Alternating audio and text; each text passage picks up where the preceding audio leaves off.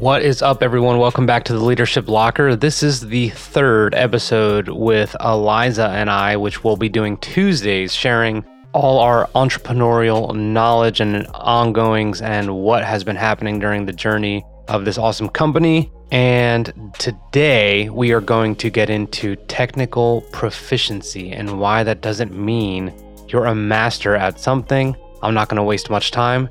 Let's go get it.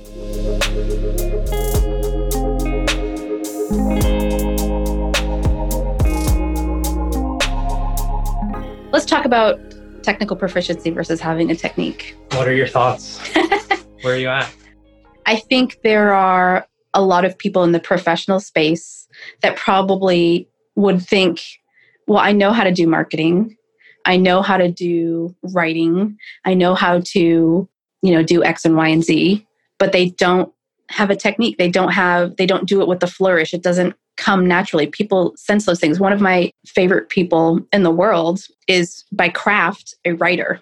You know, they they do all the mechanics right. They write 1000 words a day. You know, they'll engage in these like writing like campaigns or things where it's like a I don't know, like a, test or everybody's doing it together and we're all going to write. And at the end of the, you know, the three day campaign, we're all going to read what we wrote collectively. And, you know, hopefully you'll come up with something masterclass, right? And it's always technically proficient. It's functionally good writing, but there's a piece missing that people just don't respond to. And it's just kind of like, yeah, you, you did it. So I think there's something in there, like uh, uh, the story I was telling you the other day about my chiropractor, right? So you can go and have all the education in the world, you can go and have all the technical proficiencies in the world. But if you don't master being able to read people and being able to deliver something that's unique to them, that serves them where they're at, that's the the flourish. That's the technique that really goes the extra mile right? So like my chiropractor one of them was like cracking my back and left me with back spasms. And the one right beside him the next time i went he was just like oh you don't need to be turned as hard to get the crack that you needed. It sounds like this could be taken one of two ways. Yeah.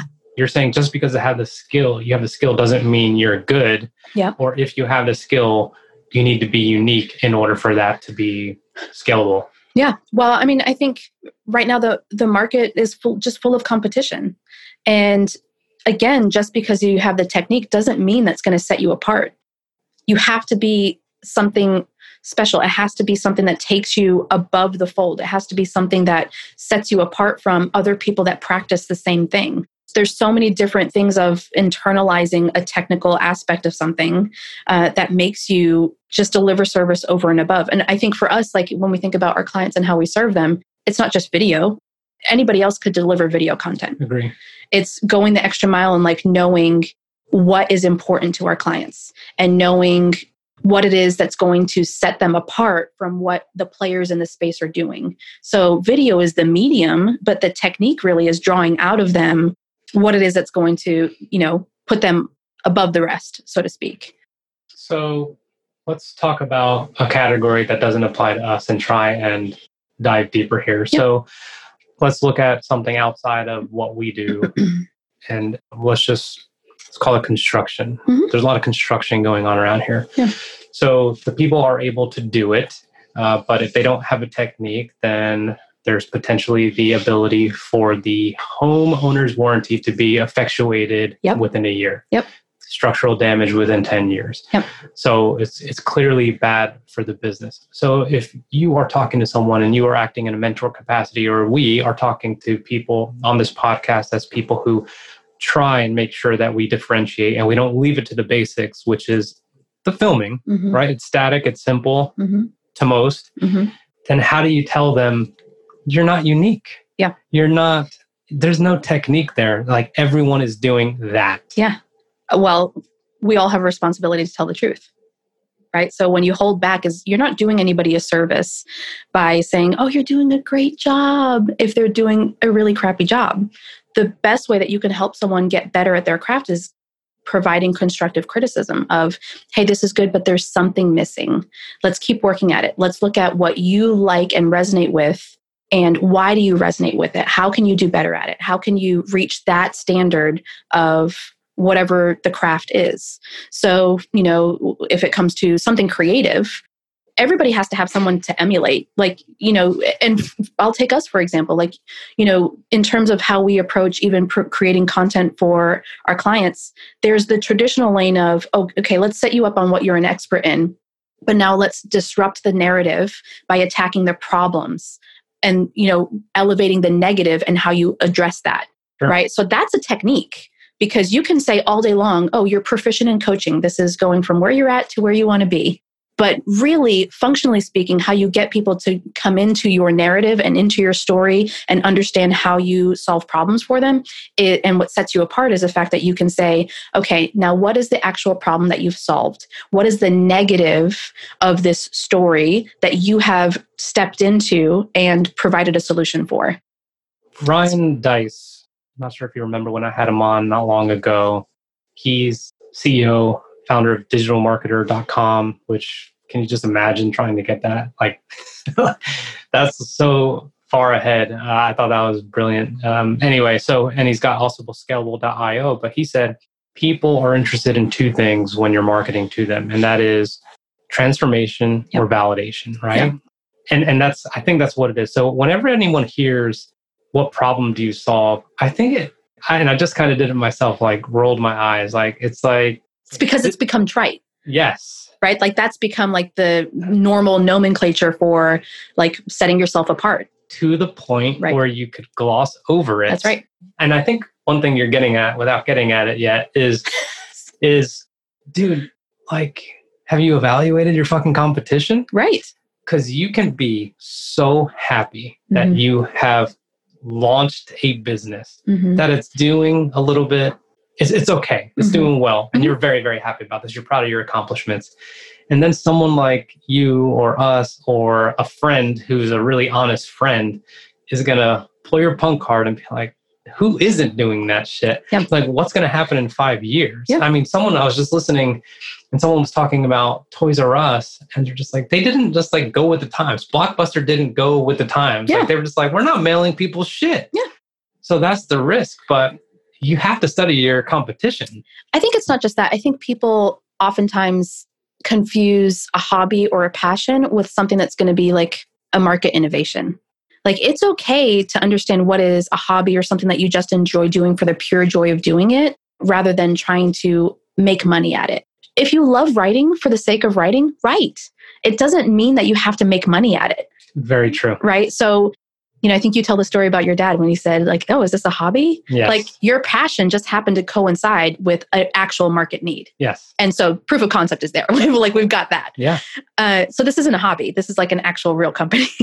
yeah. But I think that's that's also another thing of self actualization and understanding like, you know what, if everyone around me who looks at my work or the things that I'm passionate about and says, that is solving a problem and you can serve people with that, pay attention to that. However, if people only give you constructive criticism, that's worth paying attention to as well. It could be something where you're not quite there in terms of what the market is telling you you can solve, but it may be something that just keep working at it. It could be just a hobby for now. Keep working at it. If it's something you're passionate about it, do it in your spare time, but recognize it has a certain place.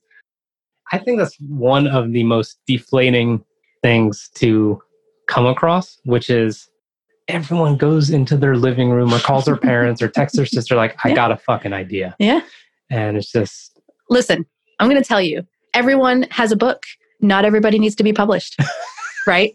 It's like all you, our clients need to be published. Yeah that's right. But you know I, I mean there are hundreds and hundreds of manuscripts that i've seen over the course of my career and it's like you're pretending to be somebody else. You have this vision in your head of an author that you really love, and you think, I can match their skill set. And you can tell when someone's copy paste, just using different words. Yes. So I think there's something about like just recognizing where you stand in terms of market competition and literally what sets you apart. And if, again, if you're asking only the people and it tends to be family and friends that are going to give you good feedback because they're like, yeah, I love them. Why wouldn't I support them? But that don't give you the the actual criticism that you need to like properly position what it is that you're working on. I mean, you have to do the hard work of figuring out what's viable and what's not. Yes. I this is I'm really glad you brought up the book piece. I I think I think for everyone and you know you've talked about this you're like you have a book in you one day I'm like mm-hmm.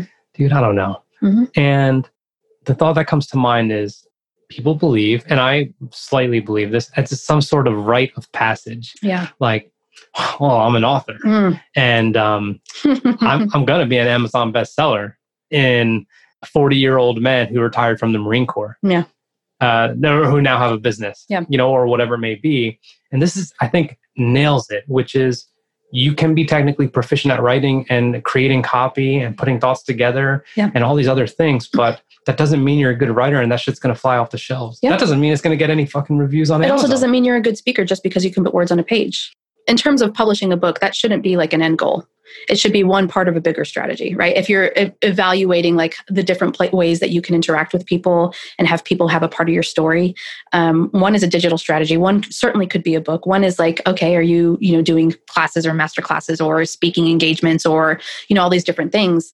So certainly, yeah, a book has its place, but it shouldn't be like your be all end all unless you envision yourself as like this reclusive writer who just stays in a cabin in New Hampshire for, you know, 360 days a year just writing your brains out. Like that's that's the epitome of like the writer's struggle. But generally speaking most people aren't like that. They've heard enough about people around them who are like, yeah, you should write a book. Right? But yeah, and this goes obviously for everything. So I know we kind of got into writing a book, but this this goes into whatever it is your service or product may be. Mhm. Pat Flynn, who I've interviewed, uh, author of Superfans, uh, Smart Passive Income podcast, amazing guy. He said, "I just want to kind of give a different aspect of what we're saying because it sounds all negative, but we're just being honest. Yeah. Just because everyone's doing it also doesn't mean Yes. you don't have to do it because Mhm. you don't want to be the first. Yeah. Because someone is going to be like, "Oh, I'm going to cook that shit up." and I'm going to I'm going to 10x that because I have maybe the finances, I have the personnel, I have Yeah. the connections or whatever. But what you can do is if something that product or service exists in the marketplace, that also means that you have a ton you could study. Yeah. And you can be like, I'm pretty creative. If they only did this, this would be the, the difference. I think Yeah. Tom Bilyeu, when he talked about protein bars, and he's like, protein bars that actually taste good and aren't fucking sugary and bad for you. and it and it did really well. Yeah. You know, I was just actually thinking about why you were talking about that. Is Joe Rogan was doing this podcast once, and I remember watching this clip, and I was like, oh, that's so true. So you never want your kid to be the first one to discover that Santa Claus isn't real.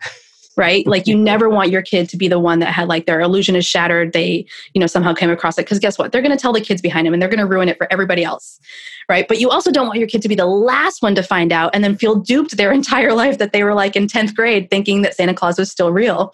Somehow you want to find that sweet spot right in the middle Yes. that can literally apply to everything. Like some people, that's the best thing. Like, I don't want to be the first one to write this book and like invest so much money and I, I took no knowledge from anybody else. Sometimes the middle of the pack is a good place to be. Absolutely. Sometimes. Sometimes. In the right circumstance. Yeah. So this sounds like so like half half glass half full type of discussion. no, I, I feel like what we've done is tell people who are proficient at things like you actually suck. And now we're, now we're kind of going back on our word like, but yeah. Well, you should be in the middle I somewhere. don't know. Is this, a, okay. is this a good yes, this is a great podcast. This is real life. This is Yeah. This is how we discuss Yeah, yeah, yeah. stuff. Yeah, I'll give you an example. So this uh, this company that I worked at, anybody who's involved in this organization, they knew that people who ascended to the centralized hub, like the headquarters, so to speak, they went there to die. Right? Like the goal was to get there because you had done your time, you were rewarded with the position. tour.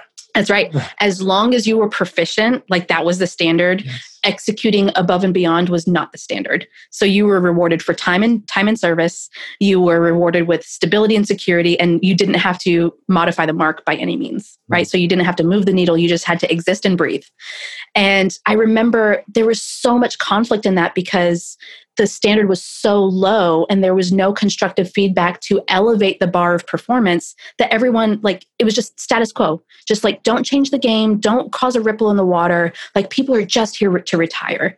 And it was so like for people who are motivated and for people who want to like no like i want to serve people. I have that that engine inside of me that like this is not this is not okay. It was a complete conflict because nobody was willing to have constructive criticism or healthy confrontation even. Well, the worst part of that is that the person who's motivated starts to potentially rescind some of their efforts and how they show up. and then resent the company a a hundred percent. And then you just kind of rob that person. Yeah. But uh, I have an example of that though, really quick. So when I was stationed in Naples, I switched platoons. I was on a guard platoon essentially. We we guarded this building and we were a security force, blah blah blah. So I was on one. I was in one platoon, and we. I, I didn't know anything about the other platoon because we literally changed shifts with them. Mm-hmm. I didn't know anything. Like I didn't know anything about how they turned over leadership or anything like that. I just saw that they looked like Marines and they did their thing and we did our thing.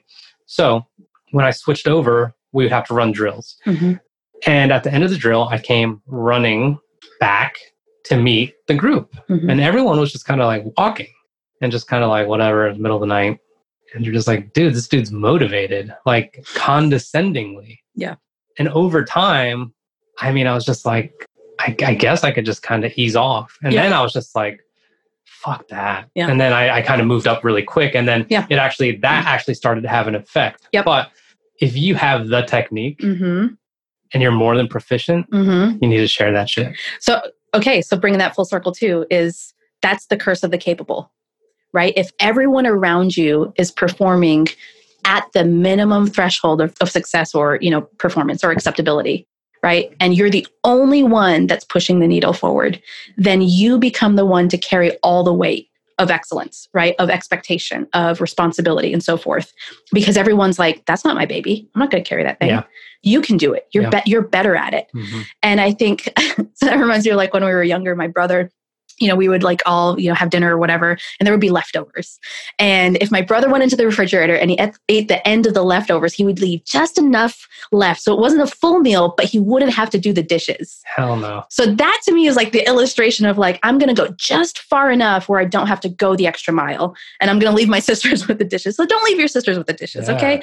And that's what causes fatigue. That's what causes burnout. That's like all the different things that, you know, force people into like, you know, resenting where they're sitting Yep. of like, I, I'm ready for a transition because I can't carry this weight alone. And the organization itself is not going to support me in leveling up across the board. You know, and and I think that's that's something that I- think a lot of people maybe don't recognize or they're just like, okay, like I am above the fold, you know? if you are technically proficient, you can have spurts Yeah. or surges Yeah. of exceptionalism or Mhm. technique, but you really want to live in just proficient. Right. And that's why it never it's not sustainable for those Yeah. people. And I and I think that's really important. So I'm going to put you on the spot right now. Uh, we're gonna we're gonna end this podcast, but you are gonna tell everyone who this podcast is sponsored by and uh, and Oh. just some quick information. Well, this podcast is sponsored by Rich Cardona Media, where we support C suite executives and entrepreneurs with video branding uh, to help them tell their stories and impact their space, I guess.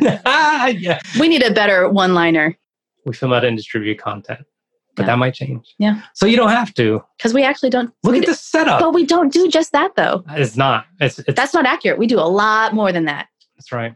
We'll fix that. Branding 101. But you can email us if you want. Eliza at richcardonamedia.com, rich at richcardonamedia.com. We're looking to take content creation and strategy off your plate altogether. Mhm. Um, and if you listen to the two of us, if you're a fan of anything we've had to say, then I think you know that we have a technique. Yeah. This is not about proficiency. So we will see you next time. Thanks for joining. If you got anything out of this, you know the deal. Please leave a review, rate it, give us some feedback, DM us and tell us that was awesome or that was horrible. We could take it.